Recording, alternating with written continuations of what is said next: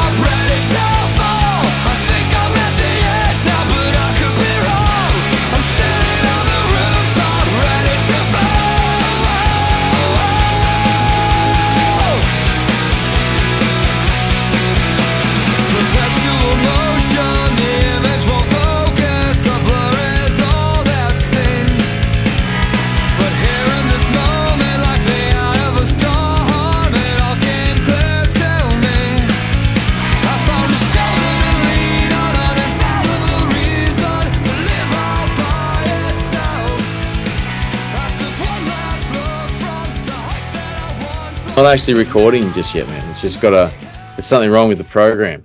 It tells me that it only starts recording after you've told me your secrets, and we don't record. Look, if I go to the Skype app and see that it is recording, and Yeah. it's doing a silly thing what are you going to do, mate? each week, I'm going to drive up to B Studio and slap you upside the head with a C grade butt tail, mate. That's what I'm Whoa, man! Is this is this Calamine like the uh, the pimp that works at uh, North Brisbane? I'm gonna slap you upside the head, mother. I call you Condamine. Condamine. Yeah, yeah, Yeah, right. Isn't that a river that flows into the Murray Darling? yeah. I guess Yeah. if you- if you like, mate, if that want to use that sort of euphemism, no Uh-huh. problem. Cool, man. Cool. Who's Murray? Don't know. Hell of a darling, probably. Yeah. Oh, Are you going to talk this show in, man? I think we're going to. It'll start to record by the time you're ready. Yeah. Yeah, right, yeah. Okay, okay, you ready? One, two, you're on. Welcome back, listeners, to the intermediate line with your hosts, Chris and Voltsy. G'day, That's me. folks. Folks, Volts. yeah. I'm the tall one Yes. The tall, handsome, intelligent one. with the know. pelt and an, an irrational fear of monkeys. And about that, I've had another week of people sending me monkey shit, you know, like photos, videos, videos of monkey pulling, you know, Indian scalps off and stuff like that. It's pretty, pretty confronting stuff. Eh? I don't want to see any more. You heard it here, folks. Stop sending him monkey images. Don't do it. monkey alone. It's not Yeah. funny. Leave monkey alone. oh, awesome. Yeah. Yeah, no, sweet man. That's uh I think I, I I'm pretty sure that our listeners are gonna comply to your requests and there'll Uh-huh. probably be no more primate photos coming through at two AM. Is that when you're receiving them? The majority of them? Some of them. Yeah. Yeah. Some of, yeah. The ones, the international ones. So yes. Had a uh, a listener from uh, South Africa. They come through at funny hours, a different time zone, of course. He thinks he's hilarious. Yeah. Thank you, sir. Mhm. Yeah. Don't do it. Please. Yeah. Anyway, enough about me, man. What's this week done for you? Where are you at? Uh, this week's um quite entertaining. Um, yeah, pretty busy with work. Uh, went fishing yesterday at the time of this recording. That was eventful. Mhm. It was Right. um, yeah, it took me uh, a lot longer to get to the boat ramp than I had anticipated. Yeah. What happened? Yeah? I I um I went to a, a boat ramp, drove south, and uh, pulled into a service station called uh, Moby Vic's um, along the highway there. Quite a big service station, busy. Is A lot of Moby Vic or Moby Dick? no, no, not the whale. Um, or is uh, although there is some oil there, it's Moby Vic. Moby Vic, is it really? Yeah, right. Yeah, I don't know where they get the name from. I seem to remember this place. Was this um It might it might not be called Moby Vic's anymore. That's just what I remember it's been called. yeah, right. Did it is this place you did a wheel bearing once? I did, yeah, have done that. Yeah, yep. I've got a bit of advice for you. Stop going there. That's true. I forgot about that. Oh, was no, no. That was the that was the BP down the road a bit further. Was You know it? that one? Yeah, yeah, I didn't go this far that time. But Okay. um, so no, Yeah. this was this was a different service station, yet on the same route, same highway. Right. But uh, I get there and I tried to fill up, put fuel in my boat and the car at the same time. So I pull up at the two Bowsers, and my boat's just the, the my boat and car setup is the right distance, so I can get, you know, Bowser eight and Bowser nine, so to speak. You know. Mhm, Um, mhm. so I pulled up there and I realized I wasn't, the boat wasn't right in the right place. Like, turned the car off, looked behind myself, made the decision it wasn't far enough. So within less than 30 seconds, the tight decided to turn the car back on. Uh, dead battery. Wow. Yeah. Uh, look, it's my fault. The battery's been in my in my in the car since 2016. Right. It's had a pretty good wicket, you know, you could say. Uh, but for whatever reason, it decided that that day was the end of its life. And um, I had to call RACQ at uh, 6 a.m. in the morning. Remember, the service station is just full of high vis, tradies everywhere, all wanting to use that Bowser and get a pie and an ice break. Probably take a dump in the bathroom there. I don't know. But um, I sat, had to sit there rubbing in their faces that someone was going fishing with a boat at the service station for an hour waiting for a battery. Uh, actually, an hour and a half. I was there by the time they fitted the battery and I got to go. Pretty, Oh, pretty shitty. That sucks too. You know, with the boat on the back would have been hard to to push it. Yeah, that's a that's a tough um Oh, tough yeah, it's an auto. You, you can't. Oh, Oh, you could. You could push. You put in neutral, I suppose. But um, Yeah. yeah. But uh, no, you, couldn't push it. Um, you know what the funny thing was? Like the RCQ rocked up and he backed up and he goes, "I can't work on it here. I got I got to tow you out of here because because the risk of working near the petrol and electrical spark." Fair enough. So uh, I sat there and I said to the dude, "Let me just try and start it," and it started, and I and I moved away from it, and um, so that was that was a kick in the nuts as well, just the fact that it started. But probably good, probably good that it started there anyway. Fuck. it was a real um, it was a real test of uh, patience, you know. Um, nothing you can really do about it, out of your control.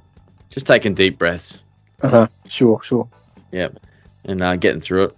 Did you get on the water? Yeah, eventually got on the water. Um, way later, I missed I missed the stage of the tie that I wanted to. I only got a very short window, and Mm. yeah, no, I've, um, like uh, I've been They're your favourites, aren't they? Yeah. Uh, actually, most of those sessions sort of work out when that happens. Like you get there late, and like so, Yeah. you know, it, it's it's not the end of the day. Unless some bloke probably would have gone, you know what, fuck it, I'm going home. Screw you, I'm going home. But uh, not me.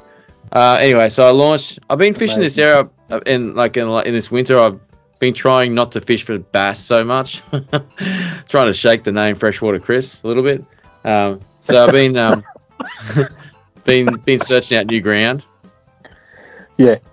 and uh, in in like the last session I went there, I found fish, um, and um, but the sessions like three three sessions before it, you know, I wasn't in this area, and I uh, I didn't find fish. But uh, sorry, the third session ago, which would have been the the third out of about five, maybe six sessions, five, I think to be safe to say. Mm. Um, I, I, I sort of found fish, but I could see it wasn't the right stage of the tide. You know, like they were too deep and they were skittish and all that sort of stuff. And uh, went back there at the right stage of tide, converted a couple of little fish. But yeah, you went back yesterday and got a couple of nice fish in pretty shallow water. It was good. And um, um, and then that window, I only had about like an hour before that tide change, and then they just turned into a different animal and wouldn't eat. But I was lucky to get there at that right stage of the tide and, and get it done. Really small bite window, but yeah, Yeah. cool. Got a, couple of a couple of nice queenies and um, took a photo of one of them. And that one I had to revive quite a bit. So the second one I just caught and, and let it go. Can I ask a question on the on a change of the tide? Was there uh, Was there a change in temperature or even a wind shift? By any chance? Oh, there's yeah, it was because the change that that morning. oh, that was that was another fuck part of the day. You know, like the forecast was so wrong in the Wesley, and and the ramp that I launched at was you know facing that southwesterly, and it was waves were breaking on the fucking boat ramp. It was just such a mission, and um, but anyway, I got out there. But yes, mate, um, like I, I fished it while that Wesley was still going. I got to where I was going, where the Wesley was going, uh, which was pretty ordinary in some parts. Most of the parts I get to are pretty protected. But yeah, got out there and yeah, as soon as it turned southeasterly was around that tide change, and it's pretty common. Like that wind changes around the tide change. See it a lot. sure, other people have as well.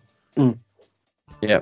Um, but yeah, no, and it ended up being a quite a nice day. It was like, but the fish had changed their mood. You know, by the time the wind had chilled out and stuff like that, it was um, yeah, it was like a, a five knot southeasterly. It was really nice. Not a cloud in the sky. It was great. Yeah, good. Did a bit of scouting, looking looking at other places and looking at whatever food sources were on the flats around the place and looking at temperatures and things like that on the flats and th- stuff like that. Just doing some observational work. Yeah. Um, so it was good. Getting a Yeah. baseline for later on in the year. Oh, it's you know this place is um. I was I nearly said where it was a second ago. I, I, look, I've said in my post that where it is in like the body of water, such a big body of water, and I did that because you know people people go, they send you a message where you've been. I just figured if I say the general area on the post, no one's going to ask me to send them a GPS mark, and if they did, I fully feel feel within my rights to ignore them. Yeah. you know, but um, yeah. So it was um, but yeah, no, it's it's it's a place that I've I've often ignored and in search for deeper water in that area, um, not thinking that anything could be living in there. Uh, you know, or, or you know, or not hearing of anyone. I don't know anyone who's fished that area like like that. But as uh, as fly fishermen uh, in that area, like it's um it's quite strange. Like I've I've known about it for so long, and I've always gone north or. Or, or, or you know like to far away areas to go fish flats just just not thinking that it would ever be there Question: But- Why did you Why did you change your uh, mo on this trip? Do you see what I did there? Mo, mo. Yeah, yeah, I did, yeah. Yeah. um, well, it's all, like I said at the beginning, like I was sort of tongue in cheek joking. Like I've I found myself getting in a rut in previous years at this time of year, and uh, you know we talk about it a lot on the show. Like you know, and and I really as far as your expectations of your results, uh, that meaning like is a donut calculable over one day, or is a donut calculable over a season? And I'm starting to give myself a lot more time frame in what I consider to be a success or not. You know. Being gen- more gentle on yourself there with your donuts. yeah, yeah. I'm, uh, I'm, I'm watching the. Uh, I don't have sprinkles anymore. You know, uh, I get jam-filled donuts. You know, it's, uh, I'm, Yeah. I'm all about low, low GI. You know, like a drawn-out period. You know, Uh huh. Uh huh. Yep. uh, but that's it, man. That's that's why I changed it. It's just just like in in previous times, just things like that. You'd go out and you go, okay, I'll go and have a look around. Nothing happened. I'm never going back there again. You know, so I'm trying to sort of work my way out of that mentality. I guess you could say. Yeah, yeah. Well, that's always good to keep mixing things up because, you know, every now and again we've we've spoken about falling into to patterns, you know, into habits and repeating successful patterns and repeating unsuccessful ones. Yeah. You know, and um, you know, there's good reasons to do both because eventually you'll break that pattern, whether it's successful or unsuccessful. And you know, it looks it depends on how how um, you know what what period you consider the success to be. You know, ultimately is if if it's if it's worthwhile persisting with that or not. You know. Mm. Yeah. Yeah. Yeah, uh, yeah, you're right, mate. And every day is a school day. You learn all sorts of shit, you know, doing that sort of stuff. And there's something in not giving up when there's nothing happening, you know, and, and I being agree, forced to forced to think outside the square, you know. Yeah. And and just those, I- like I said earlier, like um, working on some observational stuff, you know, like go and have a look and seeing what food sources are around, what's where it is, and having a look at the temperature there as well. Like some of the deeper water can push different different temperature water up on the flats in one flat compared to other areas, you know. Yeah, yeah, that's a that's a weird thing, eh? Like sometimes you'll even see it at the beach. You'll be in the water, and you'll find like a cool patch of patch of water, and you know there'll be a warm patch, you know, or It- just up yeah. from it. It's just weird why that shit happens sometimes. Remember where, where, where we were at your pool that time, and you said that about your pool, like a warm patch just come through, and uh, and uh, And like a sucker, you fell for it, man. You were going. Oh, I- "Oh, I'm just actually, stuck." I thought I was the uh, producer of that warm patch because uh, I didn't want to get out. It's, uh, Yeah, yeah, So, yeah, your beers People- were too nice. yeah. People aren't going to believe that though because uh, yeah. So. yeah, good reversal, mate. I'll pay that one. now look in the photo, man. It, it looks like it was. Uh, it looks like it's pretty cold, but um, was you. You were by yourself though, right? Photo, the photo looks like it was cold. Just segwaying, dude. Uh, uh, well, it wasn't that cold. I was standing in the water. Yes, um, it was uh, bearable. I didn't uh, lose any extremities in the in the process. But yeah, no, it's, uh, I got a bit of a trick with taking selfies. Yeah, that was uh, yeah, I was fishing by myself, but I have to get photos for work. You know, really, at the end of the day, my my job is fishing. Um, Yeah, sounds good. yeah, Yeah. it's uh, oh mate, it's great. Everyone should do it. It's great, mate. It's, uh, the grass Yeah. is so much greener over here. It's awesome. Um. Anyway, um, I've I what done to you, mate. I've seen what working in the fishing industry has done to you. yeah. Someone said it the other day, like that's a fair bit of grey in your beard. Then I'm like, well, Dirk, and I live, I work in the fucking fly fishing industry, as if it's not going to be. I'm only 18.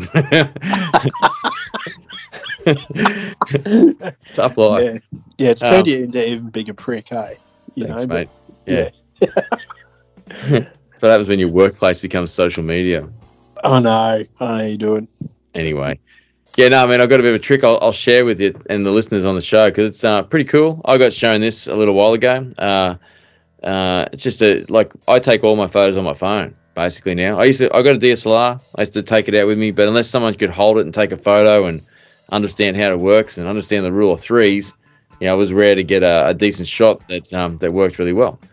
So what I do is I uh, I got like you can get tripods that or little um even flexible holders that clamp onto anywhere. That's what I've got. I've got this little um arm that it's like a flexible um a flexible arm if you like. Just um I don't know how to describe it. Telescopic, not not even telescopic, doesn't fold out, but it's just a flexible length of tube, if you like, for lack of a better term. And on one end is a clamp, a universal clamp that's plastic and it got like a soft pad on it. The other end holds your phone. So I just, I did, in that circumstance, I just clamped that onto my gunnel and um, and faced it out. Uh, so I was facing the sun, and then I put my phone on and I set it on um, 4K and I put it on video. Yep.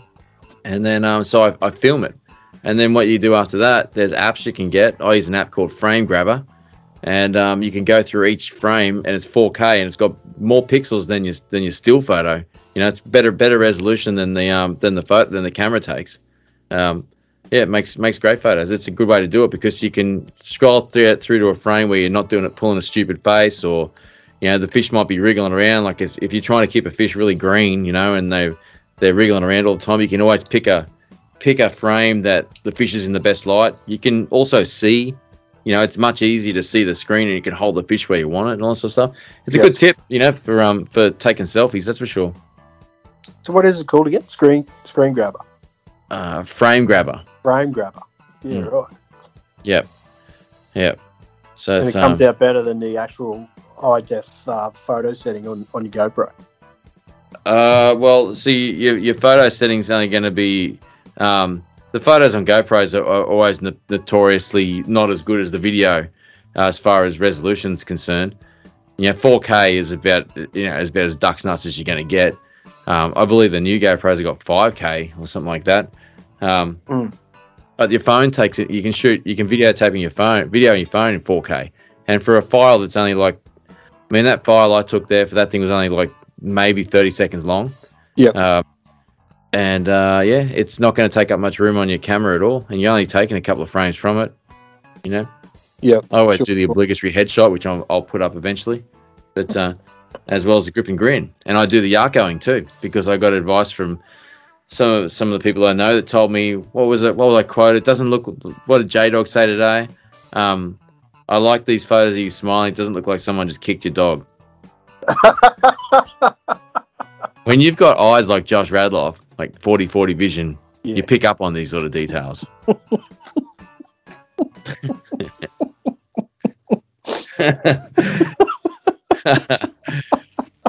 so yeah, one time Alex Roy told me you got to take photos so it looks like you're enjoying what you're doing. I said I do enjoy what I'm doing.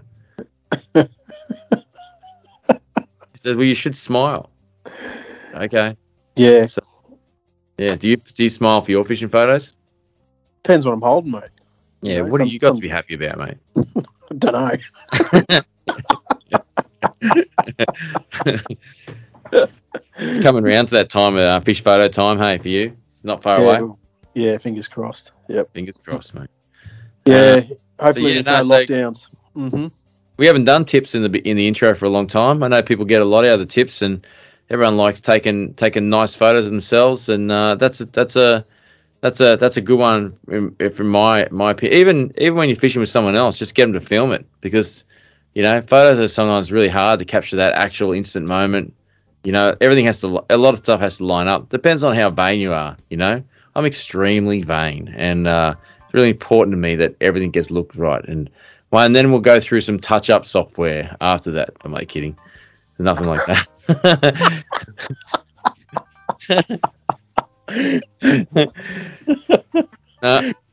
just Nah, gotta um You lost me at vain, mate. I, I've seen you. Uh, I, I wouldn't describe you as vain, you know? thanks, mate. No, Yeah. yeah. Yeah. Um, I like consider myself down to earth, like literally face down. Yeah, in the earth. yeah. Yeah. yep. So yeah. Uh, I appreciate it, man. Coming from a man who looks after his pelt as well as you do, that's um that's Yeah. fine words. I appreciate it. It's a finely groomed pelt, you know? It's, Yeah. it's a thing of beauty. Very, very proud of it.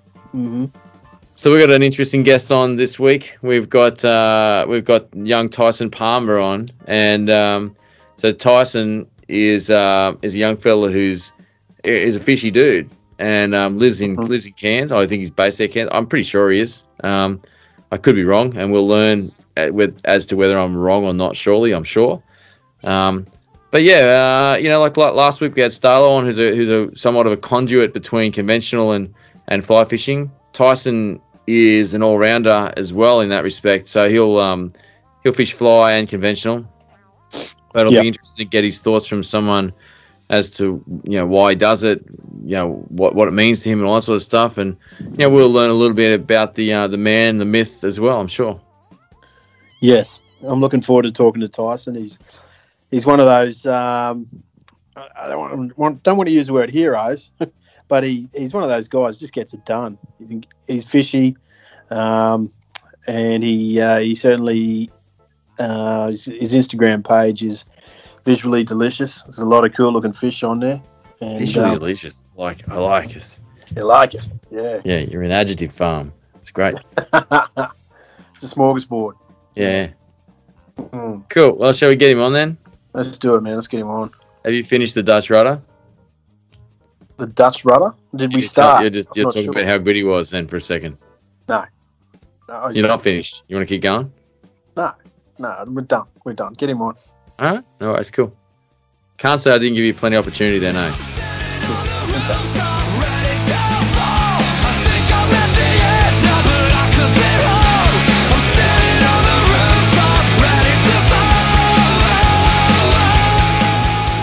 So, so you've definitely listened to us before, Tyson. So you you know you know what's happening, right? Yeah, yeah, So man. You, so you're you're all good with the way that we normally talk and, and like that. There's nothing that's off off the table. Nah, nah, hook in. Yeah, So you definitely know what you're getting yourself in for. You know, you're basically just uh, uh, uh, giving us consent for everything, right? Then, yeah. Yeah, hook in, bro. All right, mate. Well, you- What a legend. All right, welcome back, folks. And on the line right now, we have Tyson, the man Palmer. How are you, mate? Not too bad, guys. How we going? Good, thanks, mate. How, how long have you had the man in your nickname of your like as a nickname is when people say your name for? Oh, it's sort of been on and off. Hey, like there was a stage when I was a bit younger where I, I sort of it it left the old middle name section. Yep. Yeah, it sort of moved towns and and it took a little while before it catch catch back on again. But um, yeah, it's been pretty solid the whole way along. Yeah, nice, It's not been nice. too bad, eh? Yeah, yeah. Do you still have the man number plates? Uh, I've had to just pull them off the old car and put them back onto this new one. Sure. But uh, getting the the rego transferred and all that sort of stuff takes a little bit, eh? Yeah, that'll Probably help. wouldn't be it probably wouldn't be too bad when you've got that, that T-shirt that says it, right? be easy to travel from town to town, just going to random places, pubs and stuff with a shirt that says the man, and I reckon it'd be a conversation starter. Yeah. I've had to edit it. So like You've had you put on, put on the top of it, I like to be called the man. Everyone starts to work it out. Yeah, and if he's not getting a reaction, then this is what I suggest: get get a Nico, and then write under it, if you don't call me this, I'll punch you in the head. You know, that normally gets people, you know, talking and friendly, and yeah, Just like yeah, yeah, particularly in those uh those Western town pubs. You know, I, it's good. It's couple of- good. Yeah, it's reassuring when you pull up and, and you see someone with that number plate. The man, you know, the guy, you know, doesn't identify as non-binary, so you know, he's, he's got his pronouns sorted out. yeah, that's imp- Yeah. that's important, especially when you pass through the COVID belt down south. You know, those guys, those people, are, po- pronouns are very important down there. um, mate. Well, look, hey, you know, I guess I want to say thanks for thanks for um joining us, mate. Like it's um, you're up in uh, Weipa at the moment, yeah? Yeah, so I've been up here for about a week now and um, just finished packing actually. So I'm in town at the moment, just camping on on the floor at a mate's joint, and um, yeah, we're finished packing the boat and we're sending tomorrow morning bright and early for five or six days. So I'm Oh, yeah? camping the boat and throw fluff around for a few days, so it should be nice. So you're gonna camp on the boat? Did you say? Mm, yeah, yeah. Nice. Fill it with juice and got swags and the fridges in the cast deck and and just full send. That's mad, dude. So where where uh like I I want to ask you where you're going, but I don't want you to um you know give it away. Uh, if uh, how much do you want to tell us, mate? I'm I'm interested to know about this trip. Oh, so and I reckon anyone that fly fishes has sort of got a bit of an idea about Weipa and where you know where the the better sort of fly fishing sort of Mhm. ground. that Oh, uh, you're not going out to yeah. Well, there's no island to go. You, you're going up the beach, then, are you? Yeah, it is all, sort of all beach stuff. There Yeah. is uh, there is a lot of country up here. I did do a little day trip out of Weipa here yesterday. It's been pretty windy and and the clouds are driving me mad. So the morning comes in nice, but then about sort of 12.30, 1 o'clock, big clouds come across and yeah, start to get the shits with it. But um, I think yesterday started off mainly just chasing tuskies and whatnot, but seeing you know, three solid Tuskies, big G on the flat, big school of Milkies. Then I seen two schools of permit. Like it's, uh, there was another four bastards as well. Like it, it's, it just blows your mind. And this is all within you know four hours, four Mm. hours of the flat, and ready to pack up and move up here. Like it's, it is, it's a place of the world for sure. Oh. These know how good they got it. Yeah, Weipa's epic, dude. For sure. It's it's um yeah, it's incredible part of the country. That's for sure. Mm. So are you there? uh, Are you there purely on holidays at the moment? Are you?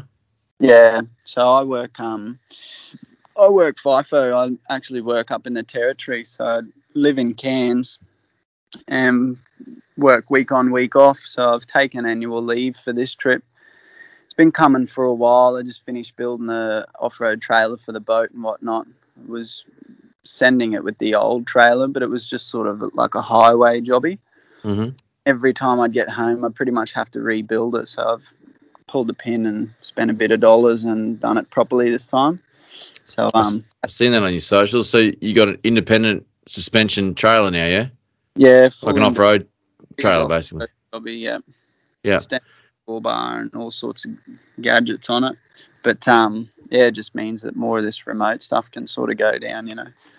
Yep. But yeah, so you do for work and that. If I take one week off, I got three weeks um, annual leave up my sleeve, so I can sort of fill a fair bit in into three weeks. You know what I mean? Yeah. So where's your whip? Is that that's that live in Cairns? So you've driven from Cairns up the development road and then um and then to Weeper, yeah? With, Straight. with you. Huh? Yeah. Yeah, yeah. Yeah, So nice. Mrs. come up with me. Um, she did the first week, and I put her on the plane on Monday. She's going back to work, and then um, I go for five or six days with my mate that lives here, and then I've got another mate that's flying in. When's that? Tuesday next week or something. Yeah. And he for another five days, and then I head back home again and go back to work. Oh, that sounds that's it's even depressing to hear. You know. I'm totally envious. Sorry about that. Yeah, sorry about that. oh, it's a cool trip, man. What what sort of planning goes into something like that? Um, I've been doing it for a while, eh? So it's all yeah, it's it's all sort of places that I've been to before, and um, yeah, I've sort of got all the all the gear and I, and the car and all that type of thing. So it's it's sort of nothing nothing that hasn't been done before, but I mainly look, you know, up up in this part of the world, you sort of want your clear skies, and the wind's got to be blowing in a certain direction to keep water clean. And um, yeah, if, if you're fishing the east coast, you sort of want to push it out to the later end of the year so that you can get some better weather. Um, but yeah, just all those sort of things, eh? Tides, and with my work and whatnot, I'm the supervisor where I'm at, so I've got to try and work it in with that. I've got to be able to take, be able to roll. Mhm. So um, yeah, I kind of just book it and send it. Yeah, it's that's yeah, that sounds sweet. So, yeah, excuse me, sorry, very unprofessional. to Be um burping and coughing over this uh, as a as a broadcaster, but um, I did want to get into that a little bit more. I had no plans of getting into it, but I do find it interesting, you know, because uh, it's something that you know, uh, fly fishermen are always looking for that that greener pasture and and traveling and all that sort of stuff. But Yeah. uh, you know, it sounds like you you know, like through experience, you already already had the the Forby and um, you know, and um, and the trail is a recent thing. Uh, you know, that's just that's just that's just pretty good peace of mind. You know, like it's a smart Yeah. move, really, at the end of the day. Particularly when that development track's renowned for busting boats up and trailers up. That's for sure. You know, so was it? Yeah. It would have been. It wouldn't have been that carved up at that time of year, though, would it? It wasn't too bad coming up. Yeah. Um, it, it definitely has been worse.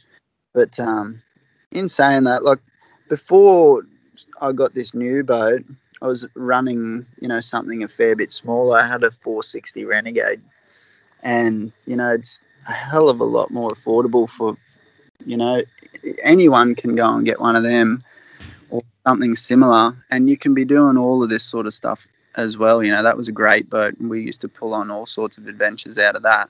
Mm. But when you start to go up to that six meter size, it, it does it. Everything just emphasizes and gets a hell of a lot more dearer. Fuel, car, everything.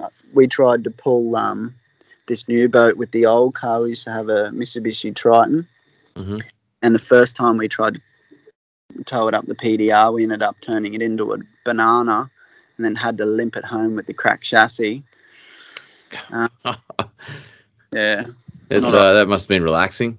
it was excellent. Yeah, I remember Yeah. rolling into um, camp spot there, and um, there was a lot of grass, like high grass, and I just thought it was that. And then we went for a bit of a walk and come back. I'm like, nah, that doesn't look good, eh? And get under the car and have a look, and massive big crack in it. The hell are we going to do now? You know, like how the hell are we going to get home? Start panicking for a bit, but yeah, joys of it all. that's wild, man. So it's um, what boat you got now? Excuse me. It's a 2050 Stabicraft Frontier.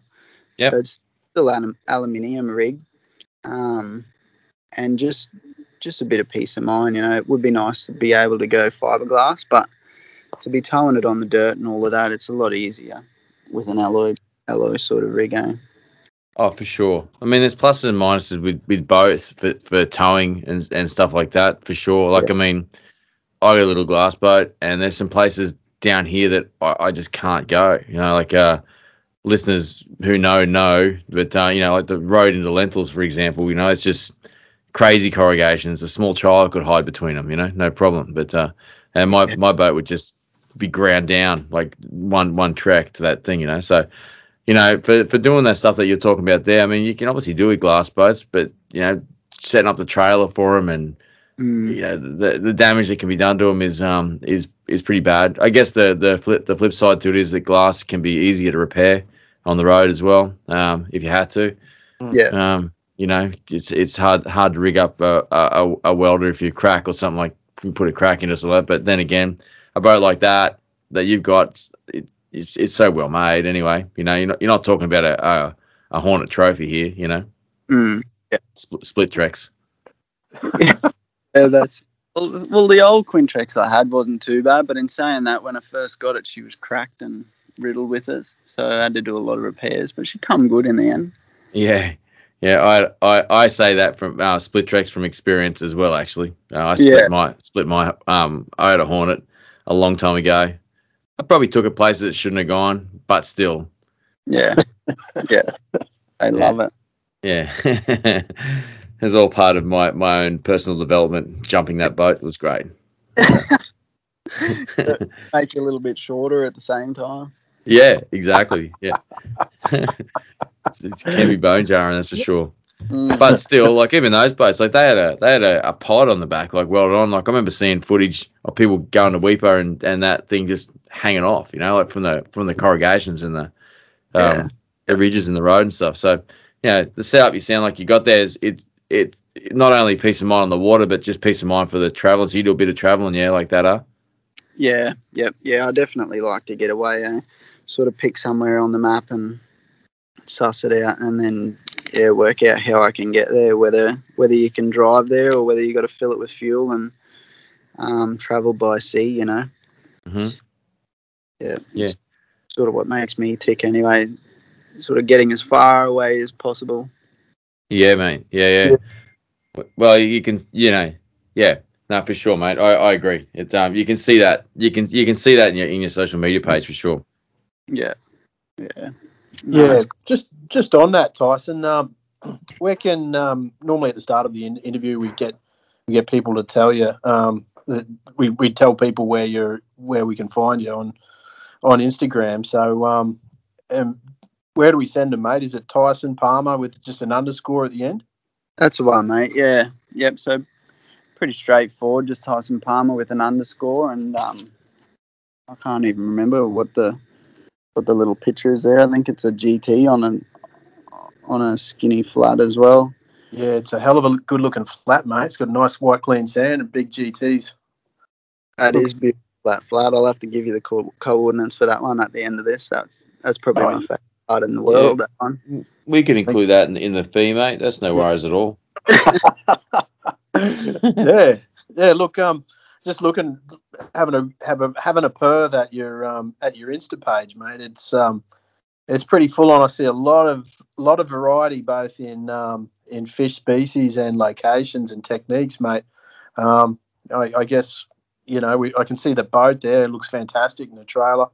Uh, permit doggies, uh, nannygais, dog yeah, more dog tooth, queenies, tuskies, one of my favourites. Big barras, mate. You, you're across it all, mate. Have you got a favourite you like to chase? Um, at the moment, I reckon it is sort of anything on fly. So, yeah, done a lot of fishing and that in the years, and and I guess fly is just something that's new to me. So, you know, you sort of pick up something that's different, and you and you want to run with it. So, yeah, tuskies do. Um, and I suppose they still do. Every time I see a tusky on a flat, I get a little bit jittery, but Yeah, same here. I get excited, eh? Like I, I Yeah. can't, Yeah. can't explain it. It just, Yeah. it just makes me happy. Yeah. yeah, and then you go and put it all together so you can actually present it and Yeah. try and make it work only for them to buy you and piss off anyway I, I think that's part of the charm of them, mate. You know, yeah you're not guaranteed of getting an eat, and if you if you do hook one, you're not guaranteed of landing it. There's a, nah, there's a lot of um, a lot of fuckery going on in there. That's for sure. Yeah. so what um what was the catalyst for you to pick up the fly rod, dude? um i reckon i reckon it was the actual tuskies to be honest like i remember matty schultz when he started posting those videos of you know the flat really nice flats seeing them big blue fish on the flats and then and then landing them i reckon Yeah. it was watching like that that actually you know yeah i might give this a crack that you know it looks like a world of fun and And then, yeah, I remember when I actually did start to give it a crack, and I just about threw it at the wall too. that But, um, sounds that sounds about par for the course. I think a lot of people are like that. Yeah. What what was it? So sorry, you're right, mate. Please continue. once you once you did pick it up, it was it was super frustrating at the start, but um, I don't reckon there's anything more relaxing now, eh? Than, yeah, okay. than throwing loops and that. It sort of does something for you, I reckon. Well, It that's Anyway, okay. Yeah, that's sort of what I was gonna lead on to here. Like, uh, um, I'm sure there'll be a lot of people that are probably you know inspired by your page. Like you've probably been following you, you know, before your journey into fly fishing and watched you get into it. Um, that may have also picked it up and might be at that stage now where they're like, "Fuck this shit." Um, yeah. What what is it that besides the the species that you can catch? I mean, clearly you could you could catch these species on on lures if you wanted to, but what was it that made you persist with fly fishing?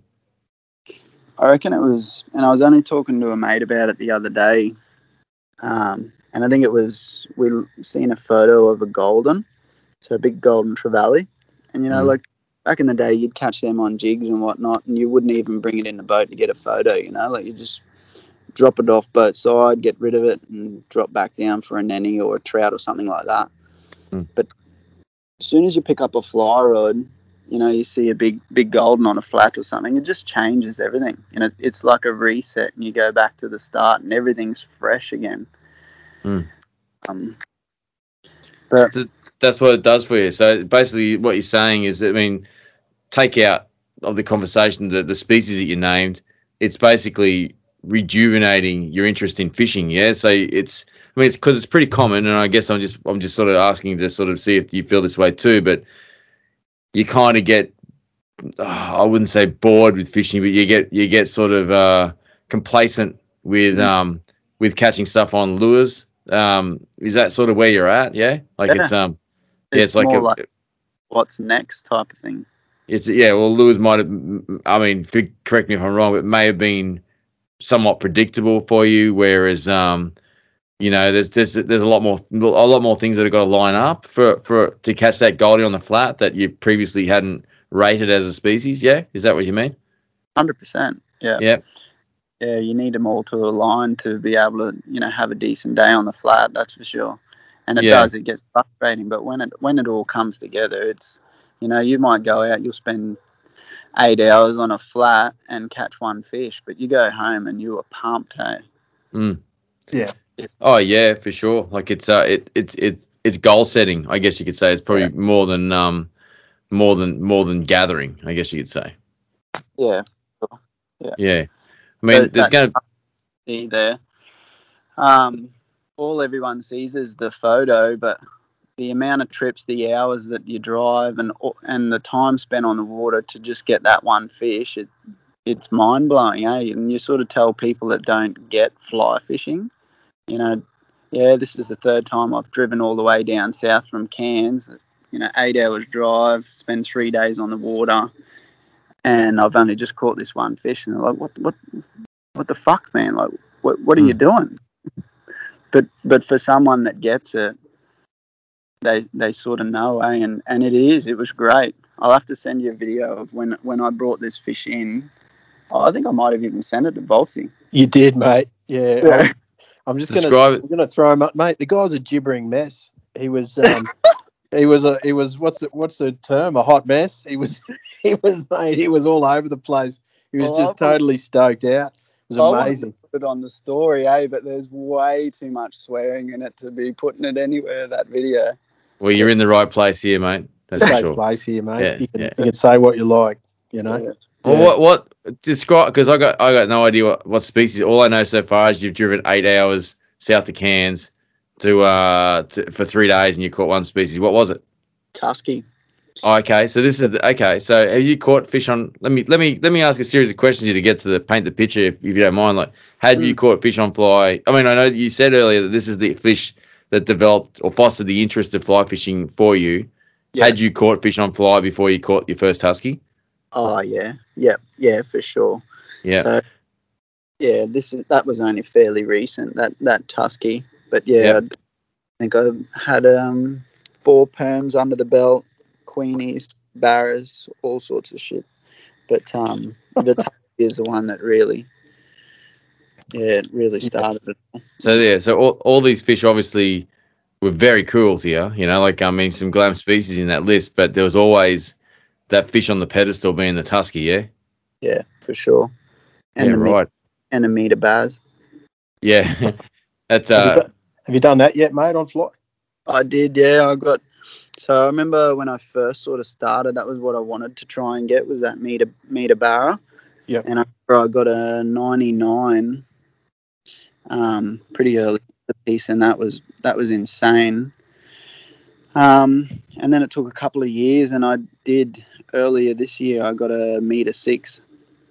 Wow. It was not long after um those those permit and that as well. I had a, a wicked wicked sort of a run there for a while.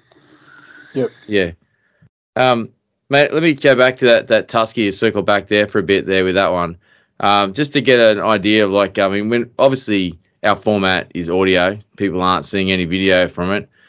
But I just want to sort of um, sort of get an idea of the gravity of this, you know, because like you talked about this video where you know you're a blubbering mess, and you know you, you know you're obviously wrapped and decided yourself to uh, uh, achieve that goal. Yeah. Had you had shots at Tuskies before that? Were like were, were Tuskies like you know like, like let me ask, let make this a two part question. Had you had shots at them, and were they early on in your career as well? Um, I yeah, I'd had many shots at them. Mhm. Um, but yeah, there was probably a year and a half before I caught this one. I went down with the missus and we did a bit of a trip and um, had a couple of shots at them, and then I I got the shits with them and left them for a while. And then um, I had another shot before I went down and had these these three consecutive trips, one after the other, because I just had to get make it happen. But another mate of mine, um, Wade, we did a little bit of a trip and we went and chased him, and he ended up hooking three of them, landed one, and uh, yeah, I ended up just staying on the electric until he actually landed it, and it, it got pretty late in the day, so I didn't chance, chance Sorry. on for that trip. But So hang um, on, so, can you say again? I couldn't hear when I was coughing. You got pretty late. Then Pretty what? late. Sorry. pretty late in the day Oh yeah. After Wade had finally caught it, so I didn't really get a crack at him that day. But um, yeah, it was only this this one fairly recent where um, it was one of them things, you know, like I'm I'm not going to stop driving to this zone until this thing actually comes into the boat. And on this this trip where I actually landed it, I was solo, so I drove all the way down from from Cairns on my own, boat in tow, camped on the boat, um, hooked it, landed it, threw it in the net. Actually had to. Oh no, that's yeah. So it did. It bailed out. Went underneath a rock. I ended up having to spot lock the boat there, jump out, and go and get it out from the rock. Yeah, it was it was a bit of an ordeal. So by, by the time I'd got back into the boat, yeah, I it was hanging in the net. I still had it in the water, and I was just losing it there was another little boat that was shooting across and I'm screaming going off my head. You can see me tr- looking around in the video, you know, trying to see if any any boat can see what the fuck's going on. yeah. But um, Why? Why were you looking for another boat? uh, well, when when that boat did go past, I was going off me nut, and they were all looking at me. And, Oh, they were wondering yeah. what, what the fuck I was doing. Walking around in the water and doing all sorts of shit up on this real shallow flat. Did you do? Did they see you do a nude backflip? Is that what you're saying, or? Well, that yeah, they did. So I yeah. not so much backflip because I'm no good at them, but I did um I did quickly try and put my pants back on, that's for sure. it's better to put photos up on at least Instagram with clothes on. You know, particularly holding tuskies for sure. Even just a set of shorts. Yeah, that'll do the trick for sure. So, so Tyson, tell us why. What what was the what? Surely it's not just luck that made this one come through. What's the difference between when you got that one and say when you first started trying to shoot for him? I reckon it's a bit more understanding, eh? Like I suppose it's it's all still very new. So Yep. Even just setting up drifts properly, working out where you're gonna start so that you know the wind's gonna push you the right way. The electric motor, you're not gonna use it too much. Um, the sun's in the right spot. All like all of that sort of shit. So it's just a massive learning curve. I never really had anyone that you know, here look this is how it works. It's sort of just yeah, pick it up as you go type of thing. Mm. But um, yeah, I don't know. It was just a a big learning curve, and and trust me, I d this one here, even I don't know what I did differently. It was just like he was ready to eat this fella. Like I dropped many flies in front of him before that looked exactly the same, and Yep. they'd spin around and show you their ass and take off. Uh, yeah, but this one here, yeah, he's just he must have been hungry, this fella, and landed it, you know, a couple of meters in front. As soon as it sat on the ground, he just swam straight over, tipped on it, and and we were on. So, so the thing is, I suppose, so for people that, because what I'm trying to illustrate, I suppose, is the people that are listening to this that, you know, like I said earlier, that might be at a stage of fly fishing where they're like, you know what, I'm just gonna shove this in the back shed and just keep chucking lures around. You know, like it's um, you know, what you've done there is you've you've you've shown persistence. Really, I mean, you got a, got a lot of good species under your belt in between that, but during that time, whether the other species were training wheels for uh, for that goal or not, you know, you you've worked out skills of boat driving and approach that necessarily wouldn't have applied to fishing lures because you could have cast it from much further out at any direction with the wind. It wouldn't have mattered at all, you know, in that respect. To uh, working with and observing a lot more, a lot more um, uh, conditions that can affect your results, and working with them and adapting to that, and then after doing all that sort of stuff, you know, you got to make that cast where you want it, and then and then um, understand the mood of the fish as well. A lot to line up, but Mm. you know um, that. But the bits before the cast, all that stuff is sort of uh, unsung, if you like, as far as your development as a fly fisherman. But you know, would you would you say that would be fair enough? Like your approach, because you you're the one who pointed out. You pointed out that like you know you think the things that you did different was you know understanding your drift and the wind and, and not using the motor as much. But you think that those points are something that you know you, you, you wouldn't have developed the skills for without fly fishing. Hundred percent. Yep. Yeah, One hundred percent. Yeah, it, it it and it does. It has changed a lot of things, even with conventional now. Like if I'm chasing barra or doing anything like that, Mhm. it changed a lot. Just having to think about other, you know, sort of technical things. I guess you could say hmm what you've got to try and put together when you've got a fly rod in hand. I, yeah, it does definitely have to think a little bit more with the fly fishing for sure. even understanding your um uh I mean, um, even understanding. Well, you, you'd have to have an understanding of the flies. I mean, that who tied that fly? Did you tie that fly that you got that tusky on? Nah, I haven't given that a crack yet. Yeah, I Who- just haven't. I know. Who tied that? What was it? It was uh, Flexo, tan body Flexo with yellow legs. I think it was Macam actually. I think that was Oh, yeah. Yep. So you ordered it five months advance. Am I kidding? Gentle sledge there. Lucky to get it. I'm only joking. Um, Picking up what you put down. anyway, um, no, that's cool, mate. I guess, but you would have had to have an understanding of what you wanted, um, what you needed. I mean, you, you probably wouldn't have um have got got his advice on everything. I'd imagine, you know, and just gone. I need this. I need it to be this. But to have to have it in your hand and have the confidence there to um to look at it, you know, like it's that understanding of, of that side of things would have taken time as well, right? For sure. Yeah. Yeah. So it's uh, you know, so I mean, I mean, I remember when I used to sell you flies, you know, like you're always you're always engaged in in what you're buying, and um, and interested in learning about what what the best thing was for it. Yeah. I mean, at the same time, you you you weren't taking my advice as gospel for everything either. Yeah. It was um, it was applying applying what you know based on what you're learning. I guess you could say, you know. And, yeah. So, so yeah, so I mean, but understanding that's a, a skill that's got to come, you know, get uh, come to a head as well, right? Yeah. And what what you know, just keep an open mind with everything. You know, what works one day is you know may not work the next. Just keep an open mind and and keep rolling with the punches type of thing. But um, yeah, forever forever learning. Never be closed minded. I reckon. Yeah, well, that- that's so same, mate. Every day's a school day, hey, you know. Uh, yeah. yeah. Have you um have you had an opportunity to put another fly in front of a tusky after that one? Yeah, yesterday I was I really wanted to try and land one yesterday before this spin yarn. Actually, that would have been even better. the intermediate line pressure bump. Yeah, sorry, Mm. mate. It's uh, Did I it? get that. It happens a lot. Apologise. But, uh, yeah, no, yesterday was pretty good. I thought it was going to happen actually because he he was in pursuit of me fly as well, and and the wind sort of it was just one of them things. The wind blew me away. I didn't have enough line to feed him. He wasn't swimming at it fast enough.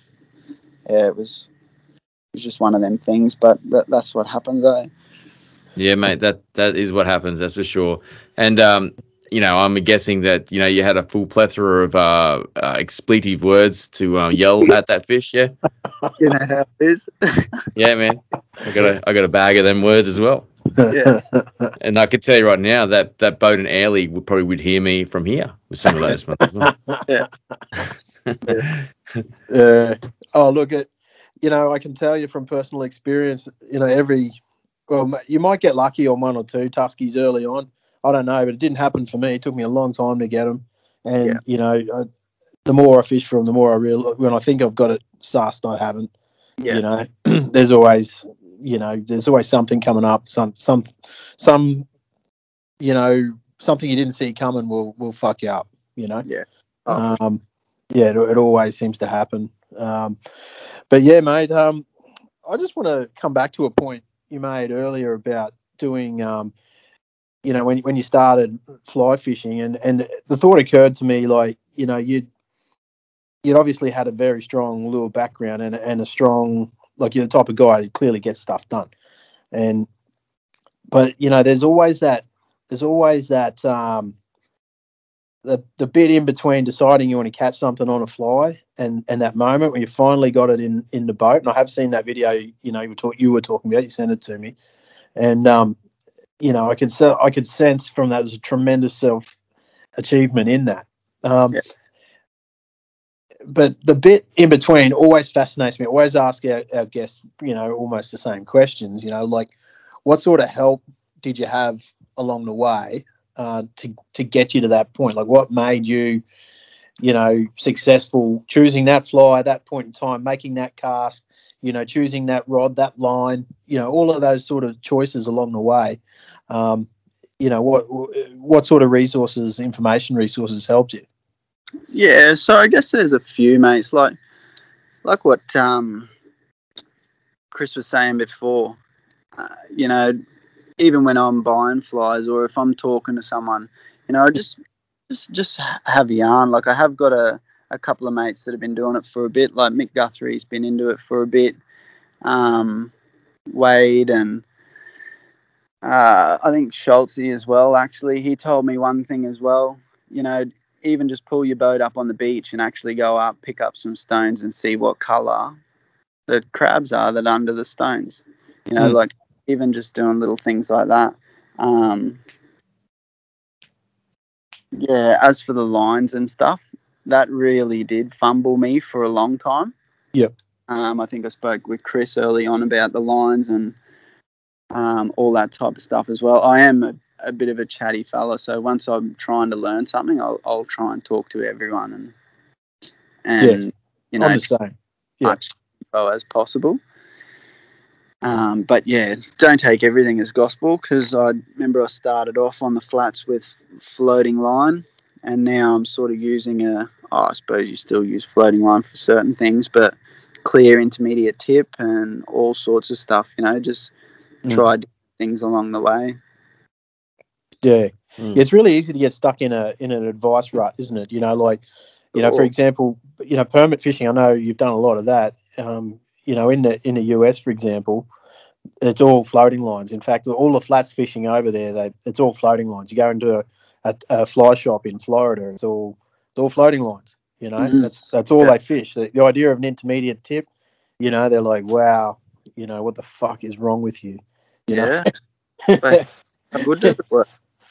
yeah, yeah, and it, it, it can you can get into a um into a rut in terms of you know everyone else does this is the only way to do something, and Yeah. you know and sometimes that that fresh set of eyes or that you know fresh perspective into a scenario um, can make all the difference.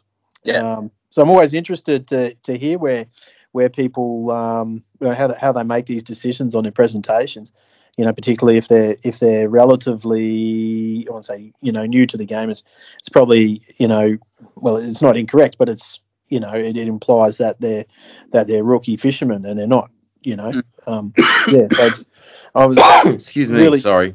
really interested to hear you know um, your your information sources and and who who you um, called upon because it, it's always amazing to find out what you know what those first touch points are for a for a uh, for a you know a, a fly fisherman finding their feet.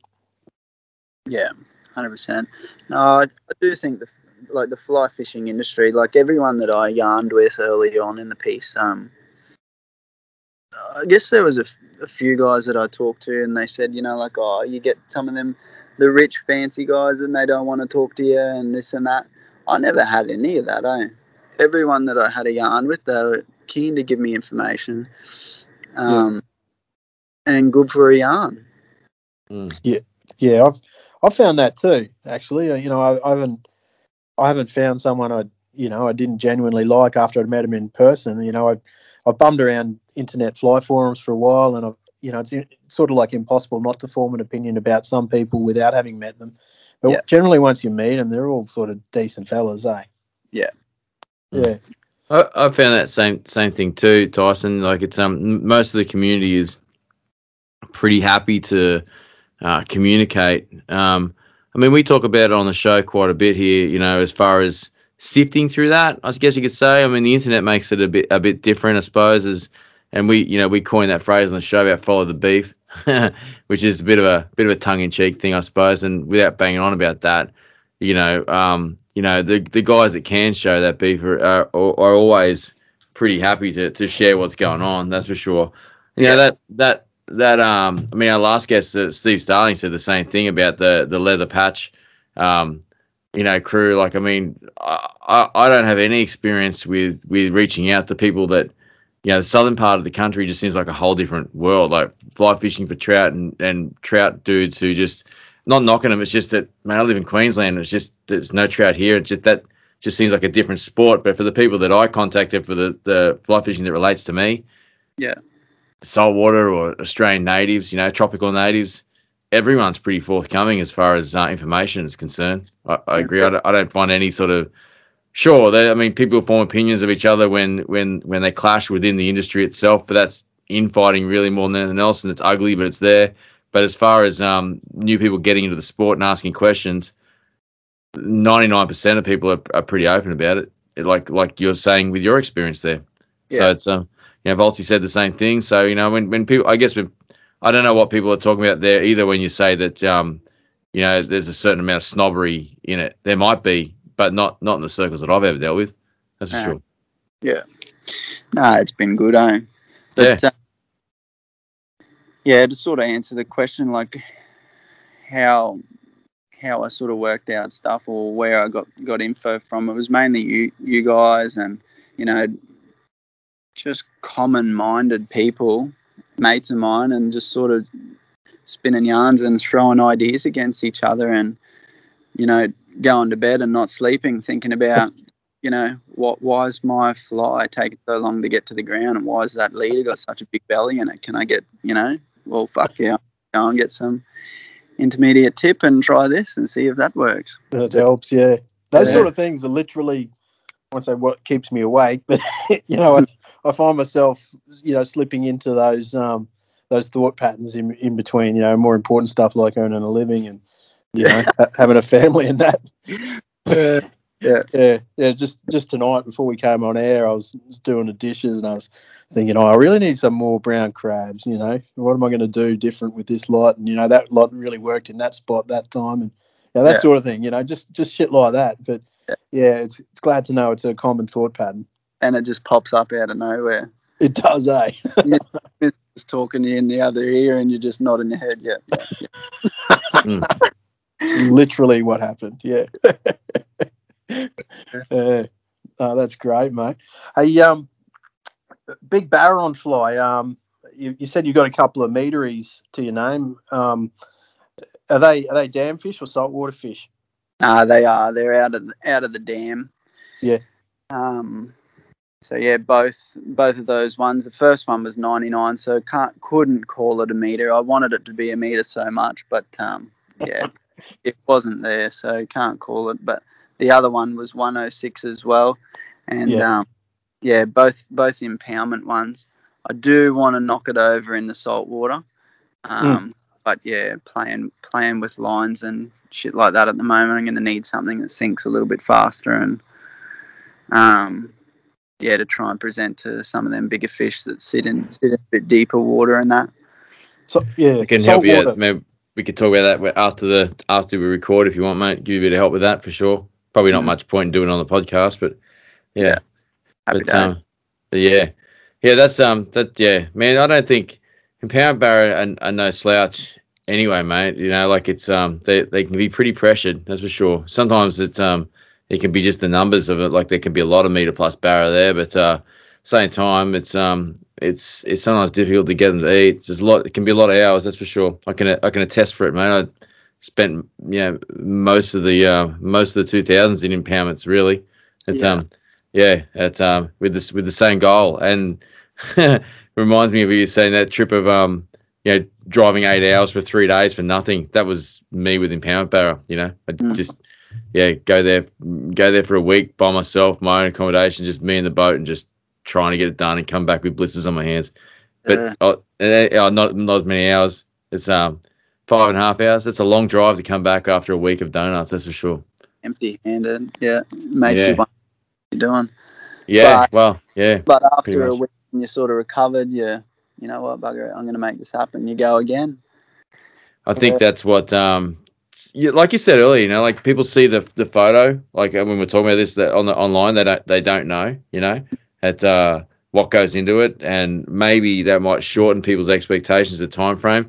So I think it is healthy to talk about this, and I know we've already sort of spoken about it in a roundabout way, but you know that that that's exactly right. You know, like it's um it's what it's that person that goes back that gets that that photo that people assume is instant results. You know, um, Oh, yeah, and I guess that'd be that's you know that that's true with um, yeah, it's probably true with a lot of forms of fishing, not just fly fishing. Really, at the end of the day, I mean, it's not exactly like you could instantly start braining fish just on lures either. You know, um, yeah, I mean, impoundment barra are, are a classic that as well. Like how many times, how many times you go to a boat ramp in an impoundment and you just see long faces everywhere. You know, Yeah, exactly. Yeah. Yeah. yeah. And that's what I say to people all the time, you know, like uh, all the guys at work, you know, when are you going to take me fishing, you know, like, and this and that. And I said, you just try and reset them, you know, like there's a lot of hours that go into the fish that you're seeing. Um, you know, and I might take you one day and we might donut. I'll take you the next day, we'll donut.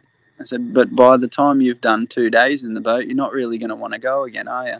And it's it's the the guys that do keep keep pu- pushing away, and, and that's how you get your results, hey? yeah.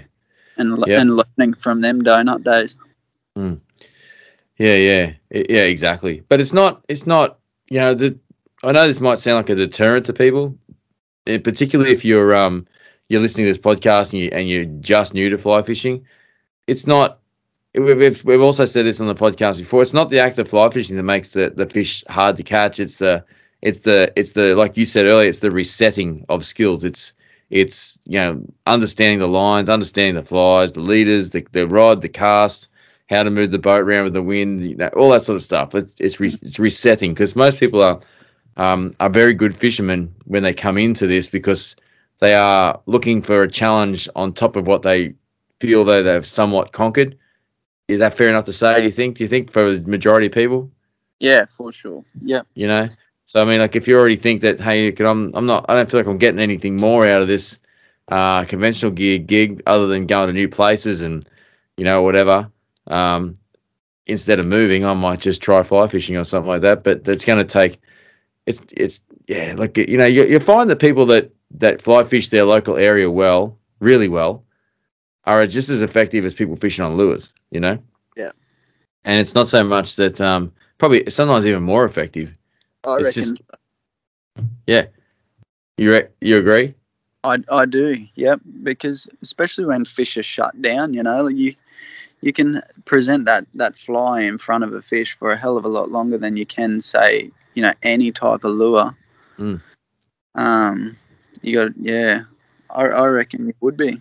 I agree. I, like in pound bat, for example, I reckon in that shutdown scenario, like um, you know, you find them in a bay and they're only in a couple of meters of water, like and they're stacked. You know, there's times I've I've been on um, uh, oh Trevor, who's not with us anymore, who's also on this podcast. I've been on his boat. And he's chucking lures around, and um, and it's not doing anything compared to the fly. The flies flies flies fishing really well, you know, and um, and you can only surmise that it's there's no there's no rattling from uh, you know split rings and hooks and so like that, or that same sonic signature that sees day after day after day of a soft plastic like a slick rig or something like that. You know, um, you know, like it's just if you can if you can understand the sink rate of the fly and and the fly line and know exactly where it is and put a cast in that can still put you in the money of those fish without the fish knowing you're there and they're still happy to eat. The the actual fly itself is not a disadvantage to having get having it getting eaten. It's probably Yeah. more of an advantage. You Yeah. know, it's just the disadvantage is, is learning how to put that fly there. Really, that's that's the only disadvantage with fly fishing. I reckon too. Yeah. yeah, I mean, there's a lot of species like that. I mean, uh, tuna, for an example like that, I suppose tuna can be a lot more effective on fly. Um, you know, I I would imagine. I mean, you guys, I've never fished for tuskies, but you guys correct me if I'm wrong. But if you if you got a tusky in a meter of water, uh, a, a fly, I mean, those flies, are sometimes pretty heavy, but um, you know, compared to something like a Cranka crab or something like that landing on the on the on the water, it'd have to be a more softer landing. It'd have to be less less Mm. detectable to those Yeah. fish, right? Yeah. Even some of the bigger crabs, they spook even just from landing on the water side. Yeah. When you see some of them guys that have caught them on unconventional gear and they're in them flats, I, I don't know how they're doing it unless they're casting miles in front of it and, and then winding it to the fish or something. I don't know, but A descent, Yeah. maybe something like that. possibly. Yeah. Yeah. Hmm. Yeah, that's it. That's pretty interesting. Yeah, that's um, yeah. Do you, re- do do you reckon those fish would react better to a scent? Oh, what? Sorry? To to scent, like if they put them on their on their crab flies, do you reckon, or do you reckon they're um, not crab flies, crab lures, I should say, like Cranka crabs and stuff. If I'm they're or they're reacting to like the the realism of those cranker crabs or or something like that. Yeah, I reckon it'd have to be because those Cranka crabs they do look it. Um, yeah, I don't know. I haven't sort of rolled down into that scent, scenting on on flies or anything like that too much. Not unless Yeah. you sort of got a gulp or something like that, you know. But um, Yeah. it's got me thinking now. But maybe I could drop some scent on these these little crab flies and see if it works. Don't There's do it, you, mate. you can better always, all, you, you You're can better also than that, mate. Don't do it. You can also find some crabs and crush them up as well. That's always going to help as well. You know, Be No. Yeah, just Keep it mix it with some sand, throw it out in the water, make some happy, happy tuskies. Keep it real, mate. Yeah. Um. So, dude, the other thing I um, I just want to I spitball with you. I've got a gaping hole in my uh, in my flats fishing resume. I want to get a big GT on fly, on uh, sight fished on the flats. Um, part of me, like, you know, like I've been down the path with throwing big big flies at them, you know, po- possibly too big, too much flash, you know, too aggressively. The presentation's just too much, you know. I, I've got a feeling I'm leaning towards the moment, you know, maybe I'm throwing at the wrong fish, but they just seem like pussycats up on the flat. Yeah, I reckon they are. Like, and you always, you only sort of them ones that you see on the flat. They're all big, big dogs. Um, so you don't usually see too many schoolies up on the flats. Yeah. Um, I yeah, I haven't got one on fly yet either. But in saying that, I always and I put the twelve weight in the boat. but I never have it set up either until you you see that GT come rolling through, and then you're like, oh, I better set this thing up, and you won't Yep. see. But um, yeah, I really want to get one too, um, but I know. Like that one that you see in my profile picture, I got that on a little sixty gram stick bait that I had set up in the in the boat when I was on the flat. Yeah. Um, and it was just a small white lure. And um, yeah, I, I reckon those brush flies. I do see some guys they put them big flashing streamers inside the brush flies and stuff. I don't reckon you need all that, all that flash. Just I I reckon the creamy color over like a black. Um, mm, put it in front, get it moving. I reckon. I reckon it'll eat it. Eh? there's way better flies than, than brush flies, man. I mean, brush flies uh, are developed from like you know like the the um the Seychelles and the atolls over there. Like, but know, bringing them over here for for I mean they're they're heavy. They're you know like they're they're nothing special in the tail and stuff like that. Like flat wings, like what Al's tying or, or hollows, like for a like they're so much more practical to cast. There's nothing to them. They've got a bigger profile. They swim. They got they got ac- actually got action. You know, it's um you can fish them a lot slower. Like uh, I'm, I've never been in a position in Australia to catch GTs on the flats, but say the ones in Christmas Island, like they don't like a big fast retrieve. They like to be they like to be seduced. You know, they like to be um yeah they they like to be uh, they like to look at it. You know, and um and, and make that decision after having a good look at it. You know, so it's um something that's moving at a million miles an hour, like this lifeless and dead like a like a brush fly. It's just I just think there's better flies. I'm sure people people get fish on GTs in in other parts outside the Seychelles and stuff like that. But you know, you, you got to ask the question: like, if if they're getting on that, could they be getting better results with a fly that they could land softer, cast further, it has more action, like a like a flat wing or a hollow fly or something like that? You know, Those But, uh, look good. I've never seen one swim, but yeah, they look pretty special, eh? They've been. I've heard them nicknamed recently, like because obviously this fly is a more modern fly, but um, the the, the original game changer. You know, just because just because of the way they swim, like when you got that feather tied flat, it's just the way it wiggles. Like the, as the, as it takes the path of least resistance through the water is um is incredible. They're they're a really good thing. You know, you got to have really specific feathers that are made for them. I guess you could say. Mm. Um, you can't do it with all sorts of feathers, that's for sure. But uh, got to be a nice sword shaped feather. Um, Just happens that one of the sponsors of the show's got plenty of them. You got many at the moment, mate. I was more. Uh, I've got a big shipment rocking up to. Well, they'll be here by the time this podcast goes to air, but I wasn't leading towards that. Just organically happened that way. Yeah. Although it wouldn't matter if it did or didn't. If you didn't You like it, turn them. Hey? I was going to say that. Have you got any on the website? oh, There, that- yeah. I do. Al's Al's flies on there as well. Yeah, oh, yeah. Actually, you're right. Al's flies. He's got flat wings for sale on on the on the um on the co-op. Yeah, you can buy them Yeah. straight off there, 24 hours a day. Yeah, works Yeah. of art, those things, eh? They are. They look. pretty- Al, I can tell you right now, Al's been sending sending a hell of a lot more of them overseas than he has been in Australia from the website. You know, Really? it's uh, yeah, and another fly that gets more appreciation overseas than it does in Australia. It's crazy. It's uh, yeah, but uh, you know, um, and and that's fine. I mean, like those those flies, like those basic and easy to tie flies, get get people fly fishing. I suppose you know, Al's flies like flatwings are a more uh, a specialist sort of tie, but I mean, by any by no means are they a specialist fly for someone to put on the end of their line and, and fish. You know, Yeah. um, they're a um, you know, like I said, in that scenario against brush flies, you know, um, you know, brush flies are typically done with like a fox brush that just, you know, you got the heavy wire, you got a you got a material that absorbs water in in in the in the in the collar and and air and um and the bucktail and all that sort of stuff in there.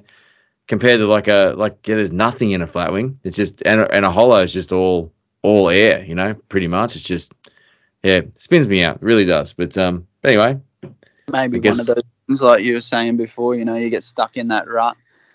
Uh, I think it's more that people see the glitz and glamour of um of, of the fantastic cinematography and awesome photos you get from these faraway lands, and they want to know what fly that person used, you know.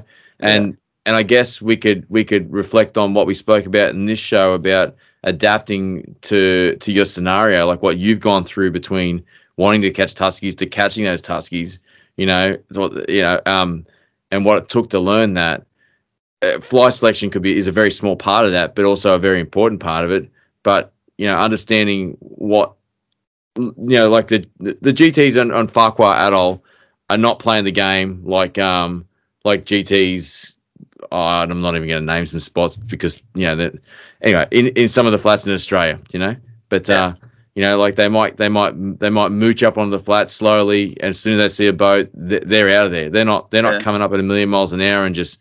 I mean, they are, but I mean, some of them, some of them, the ones you're more likely to have the time to get a shot at, aren't aren't coming up hot and just just blitzing the shit out of schools of mullet that you could just chuck anything in and you know rip it out and get and have them follow it down from 30 feet away. Some of those fish need to be teased. They need to be led perfectly in stealth, and they need to be they need to be encouraged to eat it. You know, so it's um it's a di- that's a that's a different fish to what you see in, in the Seychelles. If you know what I'm saying. Yeah, right. Does Yeah, that make sense? Yeah, it does. Yeah, because you sort of think about every single one that you do see on the flats. They are they're they're on their own. Nothing worries them, and they're just chilling. Yeah. So they're probably not even up there expecting to eat. They're probably just getting it like the, they probably think the flats are safer than, you know, using all that energy in fast moving water or um, larger predators down there like are unlikely to see it while it's just sitting still. You know, so you know for for you to put a fly in front of a face or something like that, you need it to go.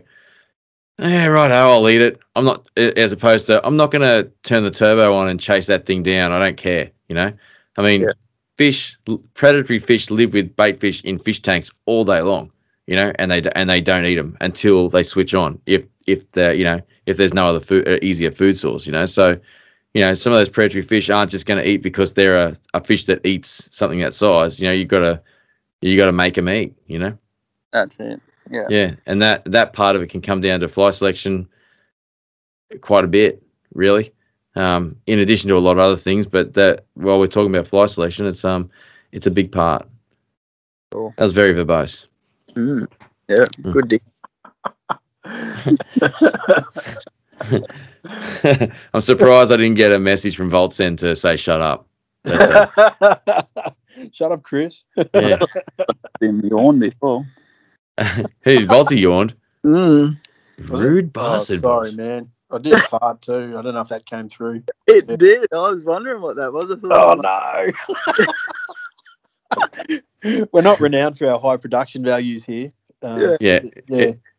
yeah. It Oh, could be confused with your ringtone. Didn't you record your own fart for a ringtone once, Volts? Oh look, I mean, I'm in a job that. Yeah, no, I can't do that. It's a good Ah. idea.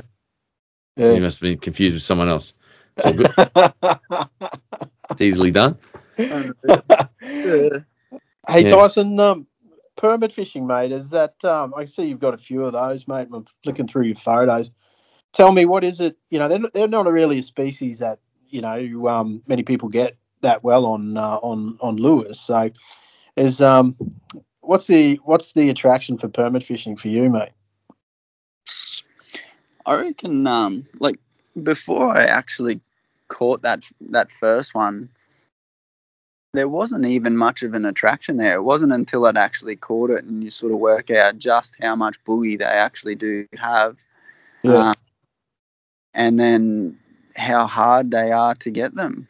Yeah, it was. I sort of just stumbled across a flat and oh, yeah, it could be permit here, and then there's a big heap of schools, and it- and it all just come together. It was it was kind of pretty freakish actually, but yeah, ever since then, they definitely are up there on on the list. You you you sort of plan trips to go and target them now, but um, they definitely have got some Mustang about them. It's a good way of putting it, isn't it? It's sort of um, it's hard to define their their attraction. You know, like if I've tried to explain it to my non-fishing wife, she goes, "What's the, what's the cool thing about permit? Why are they so sought after?" I said, "Well, I don't know. You know, they don't always eat. You know, they're not um, to steal a quote from someone else. They're not an honest fish. You know, like they won't always reward a good presentation, and and sometimes they'll reward the shit one."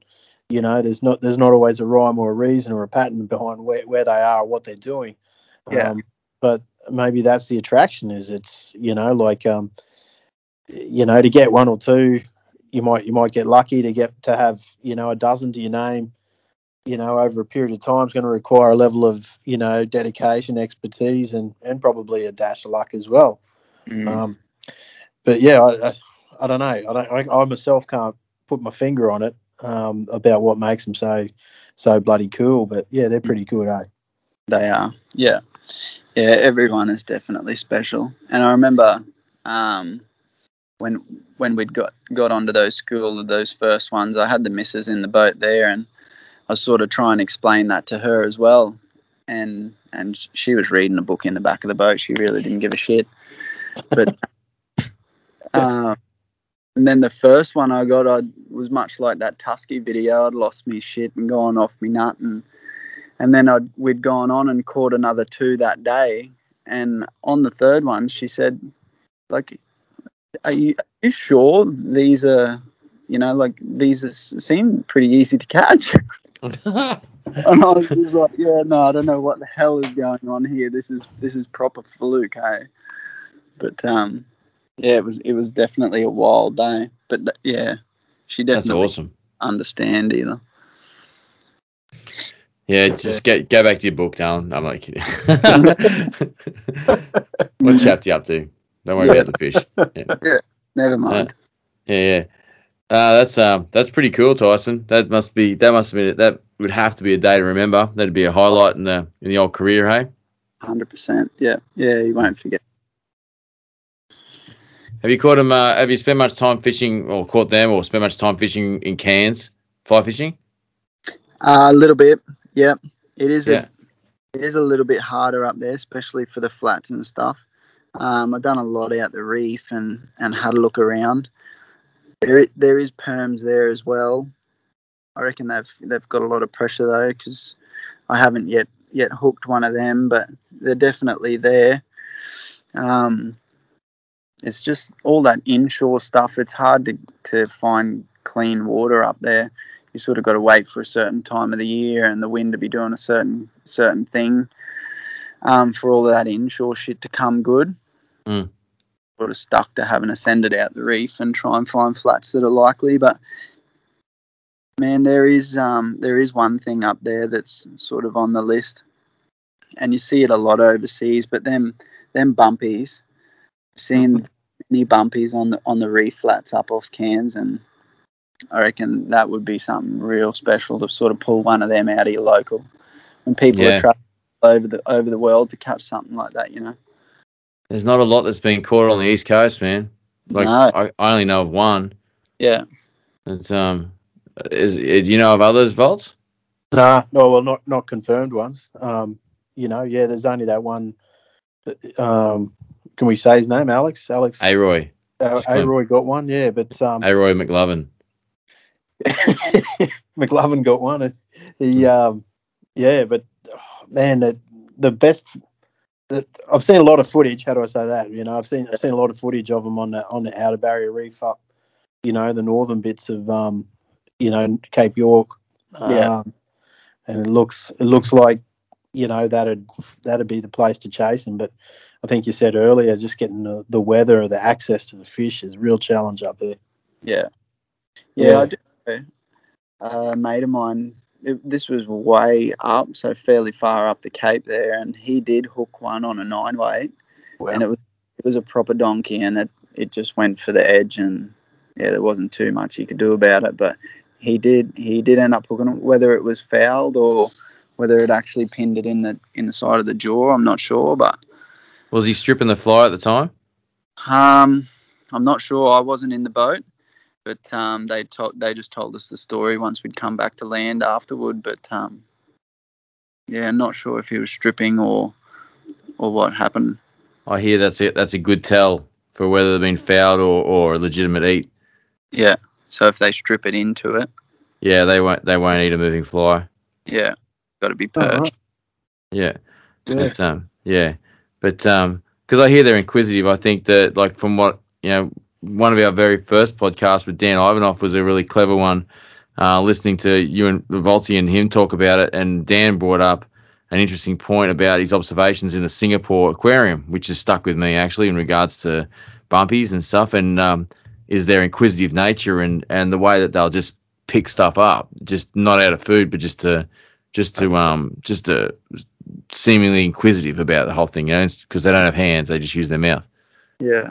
You know, Yeah. it seems like seems like the best chance fly fishermen got to, you know, instead of chucking crabs at them, throw throwing something that's gonna make them come over and pick it up. You know, like a, a conjavoy type fly, I suppose. I don't know. I don't know. I don't know enough about them, but um, I don't have them. Do we don't have them in the sun on the Sunshine Coast, so I don't give a shit. But uh, I don't give it much thought, you know. But um, but I do find it interesting in the way that people. They What's reckon, that? They reckon that they can't see real well. Yeah. Is that legit? Haven't heard that one. I, I, I don't know, man. That doesn't man. that doesn't really sort of lend itself to their physiology, I suppose, in a way. Like, I mean, that would that would that would insinuate if they can't see very well, they'd they'd have some other sense where they'd have to be sensing because I believe they eat coral, right? You know, like they Yeah. they you know, so they'd have to um the coral would have to be given off some sort of scent or or or uh, uh, um electrical signal or something like that for them to pick it up if they weren't using their sight. Um, and it would, I guess, it would sort of counter what Dan was saying as well. You know, um, as an interesting point. I, I don't know, but I guess that's just what my thoughts are when I hear that straight away. What Look else do the they use to the- eat? Yeah, look at the shape of their head, and it, it's quite broad where their eyes are. And don't know if you could use binocular vision. You know, like they they Yeah. probably only see something with one eye, right? Yeah, out the side. Yeah. So if you if you presented straight with that, like with a head on shot, they ain't going to see it till they're right on top of it. You know. Yeah. Um, and if they're not, I mean, if they're eating coral as if that's their core business, then you know, like stripping something away from it's probably not going to make much sense. you Yeah. know, just Yeah. to get it excited or, or aggravated or whatever. Mm. Um, I don't know. I'm just spitballing, mate. This is just the- uh, Napoleon wrasse are a similar physiology as far as that head shape's concerned. And they'll they'll smash poppers, even though you know Yeah, they'll chase exactly. them down. Yeah. yeah. So that's that's interesting. I mean, totally different species, but I mean, it's kind of like saying a mullet's sort of shaped like a tailor as well. You know, do you know what I mean? It kind of is though. You know, like it's um, and expecting him to act the same, but yeah. You know, just just that binocular vision, like you're saying there, like it, that's they're, they're two fish that would probably have very similar line of sight, perhaps. Um, Yeah. Whereas one acts, one surprising, like does it, it's so weird to to hear wrasse hitting hitting poppers, in my opinion. Just just the shape of them, they just look like big green lazy fucking Uh, yeah pool tables that swim on their side. You know, Yeah. Hey Tyson, have you had a shot at a, a Napo wrasse on um, on fly yet? Not on fly, no. No. Yeah. No, they're they're pretty special fish. You only yeah, I haven't even seen one to be able to sight cast it. The only ones that I've ever caught are they sort of come up, up out of their own. But yeah, Yeah. hopefully one day, man, that would be epic. Have you have you got in mind what you're going to be throwing at it? Um, no, I never really put too much too much thought to it. Um, a scented cra- Cranka crab. There you go. On a nine weight. Yeah, with a brush fly dropper. yeah, yeah, nah, man. It's uh, that'd be that'd be a cool eat. All those things, like it's um, yeah, man. They they they just look like a type of fish that's just gonna make your fly line run through a cheese grater in a split second. That's for sure. For sure. Yeah, yeah, they definitely bully.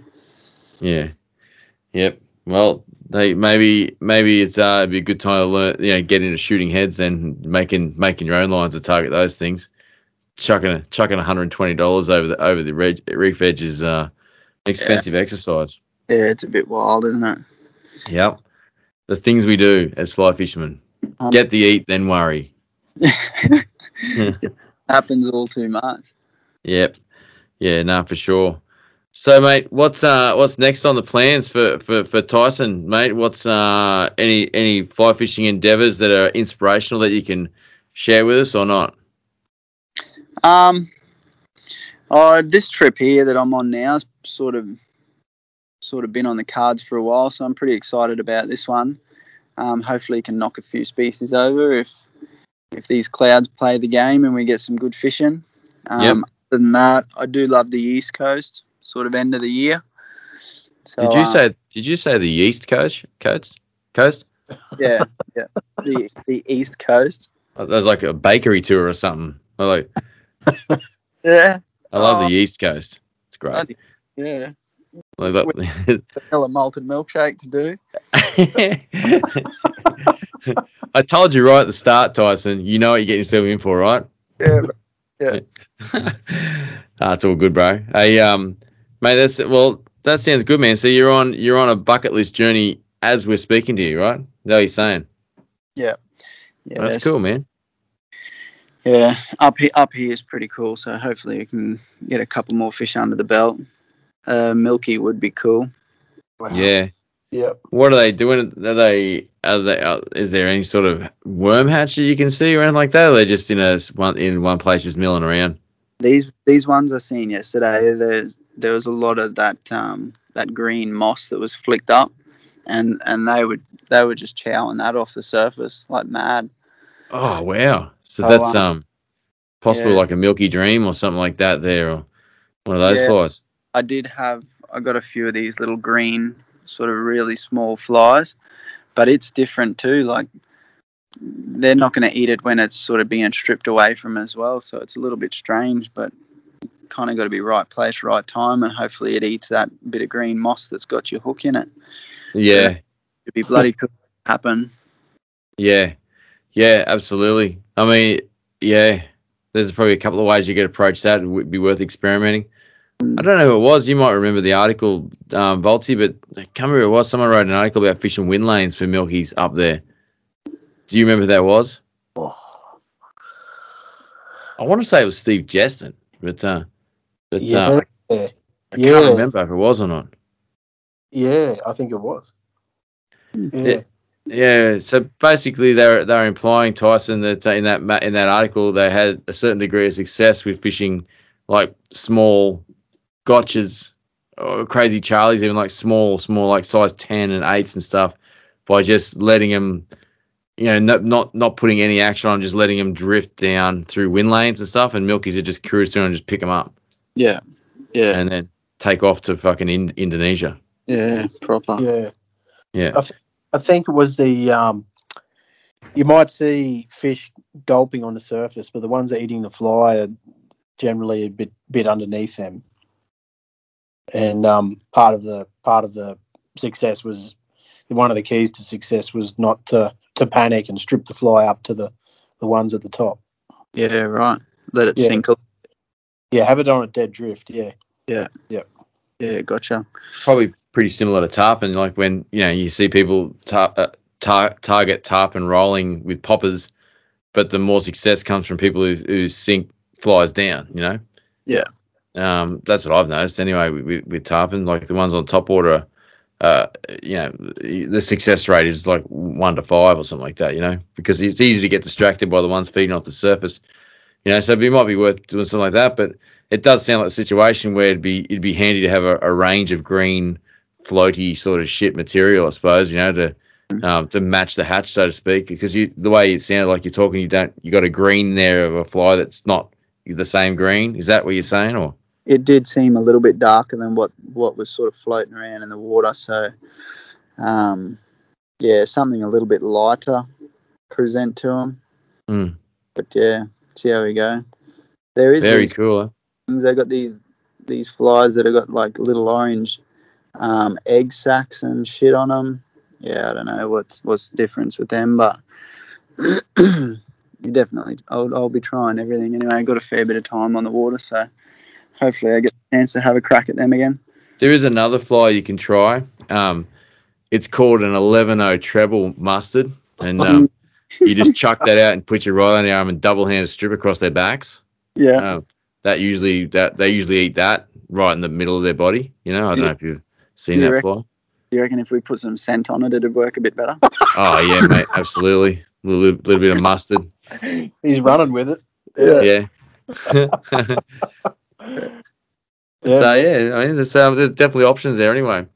Right, So yeah, man. Well, look, um, mate, I, I've uh, I've thoroughly enjoyed chatting to you tonight, Tyson. We might um have to let you get going. I know you got a pack to get on this um this journey up up uh up wherever.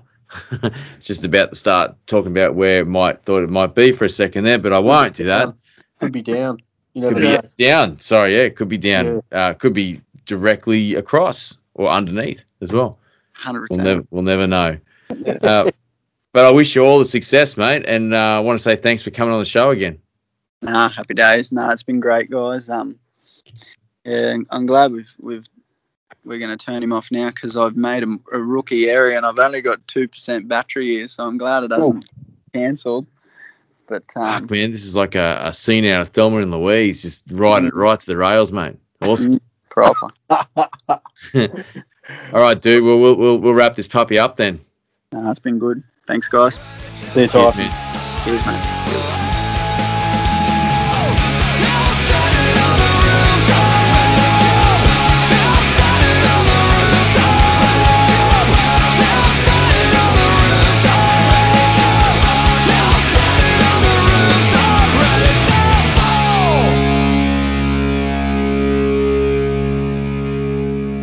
Welcome back, folks, to the Fast Sink line. What a great interview with Tyson. Over to you, Volts. Yeah, mate.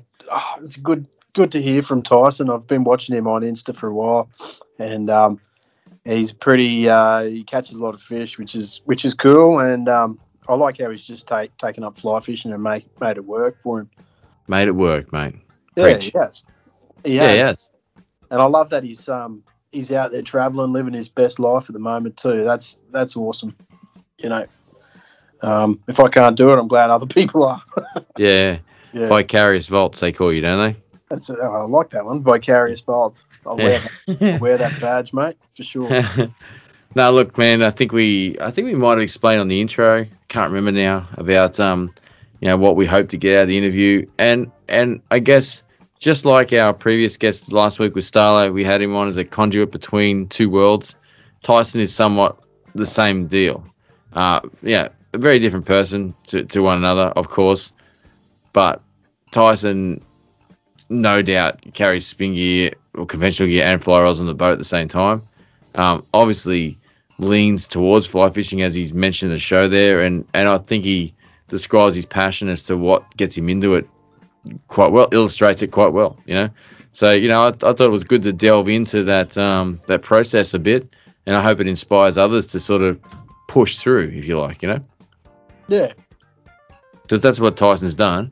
There's no, there's no, um, there's no, you know, dumbing it down. Or sorry, I don't mean dumbing it down. There's no, what's the word I'm looking for? Um, sugarcoating it, I suppose. Um, it took a lot of work to get the results that he's done. You know, Yeah.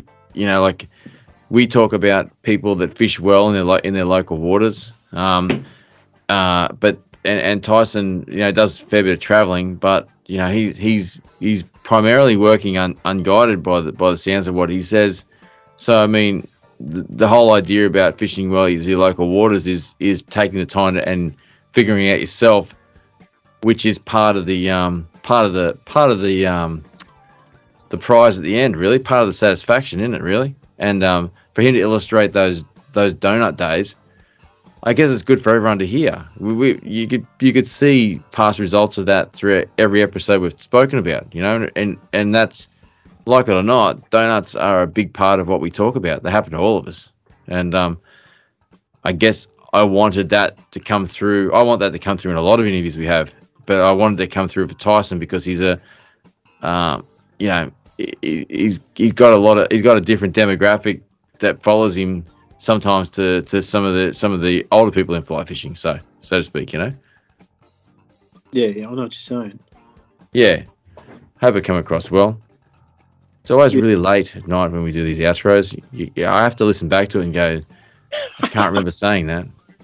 Yeah, it's hard not to get clunky at the end. Eh? It's sort of you feel like, ah, yeah, yeah.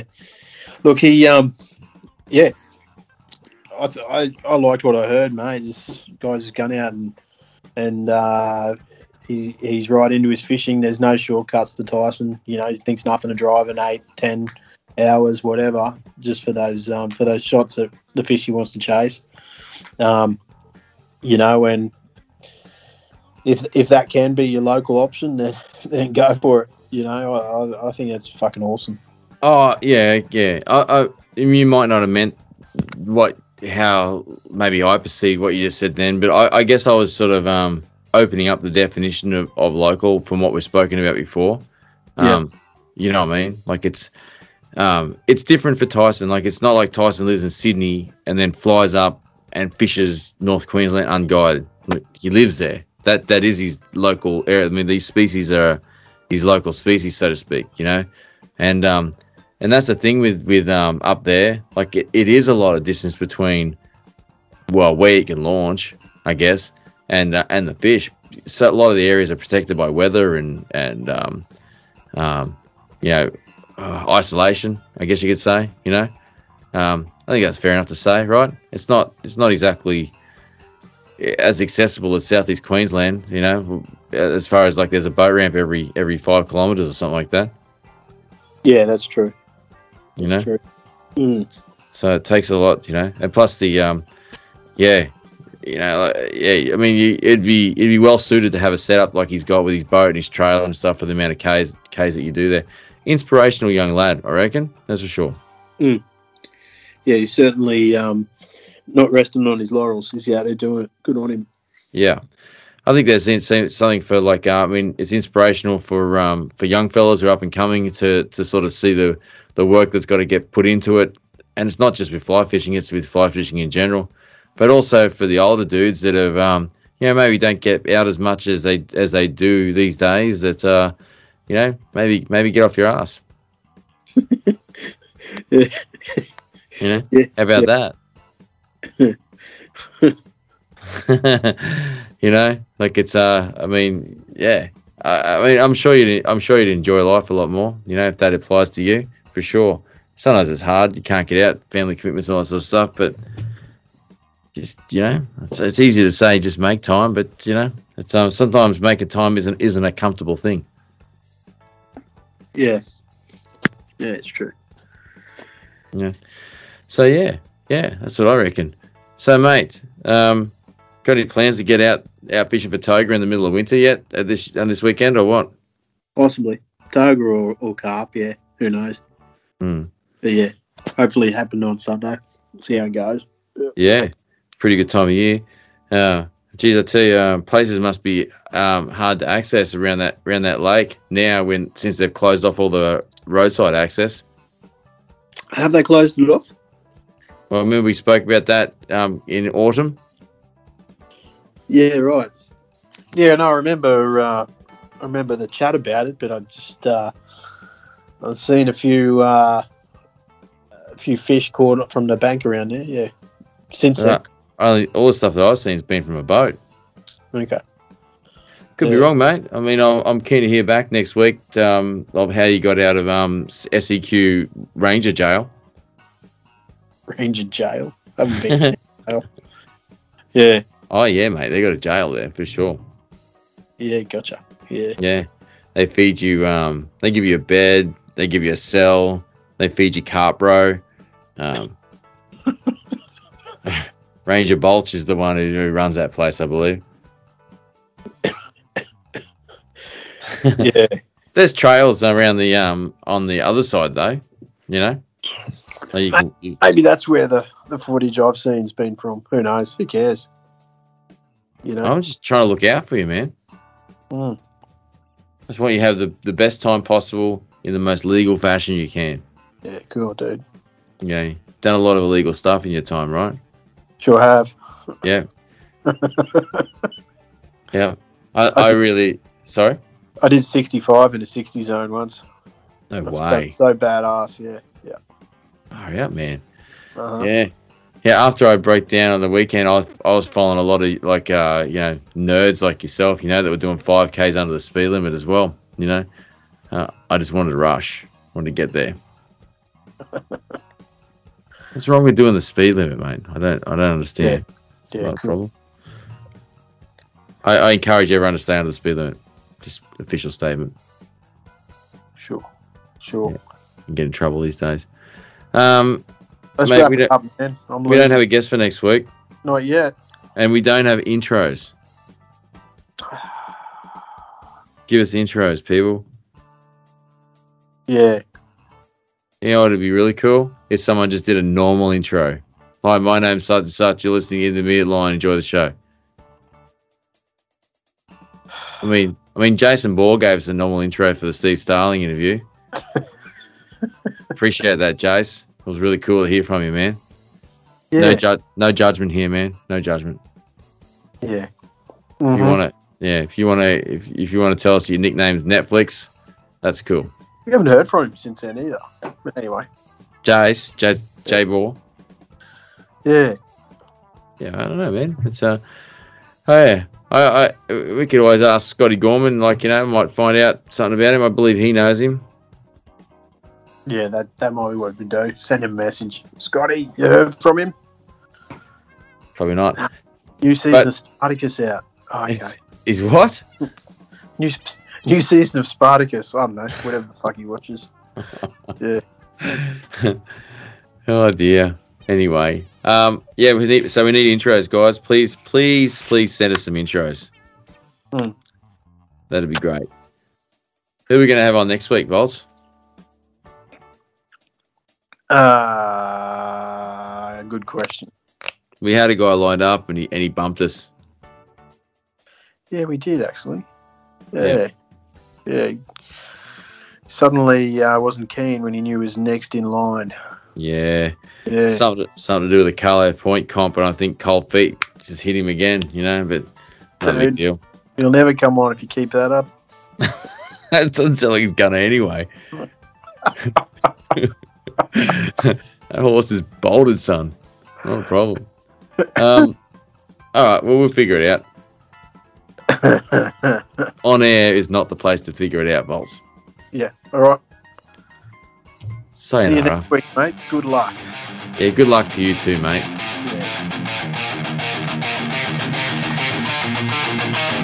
Can you hear the desperate cries that are calling out your name, twisting your arm, holding out their hands and tugging at your sleeve until you feel this underlying sense of urgency?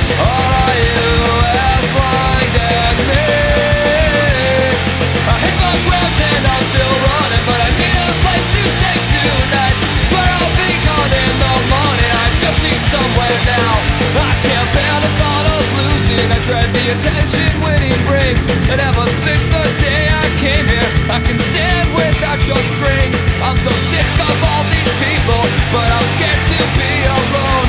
And if this life has taught me anything, I forgot it long ago. And so I hit the ground and I'm still running, but I need a place to stay tonight. Swear I'll be gone in the morning. I just need somewhere warm to close my eyes.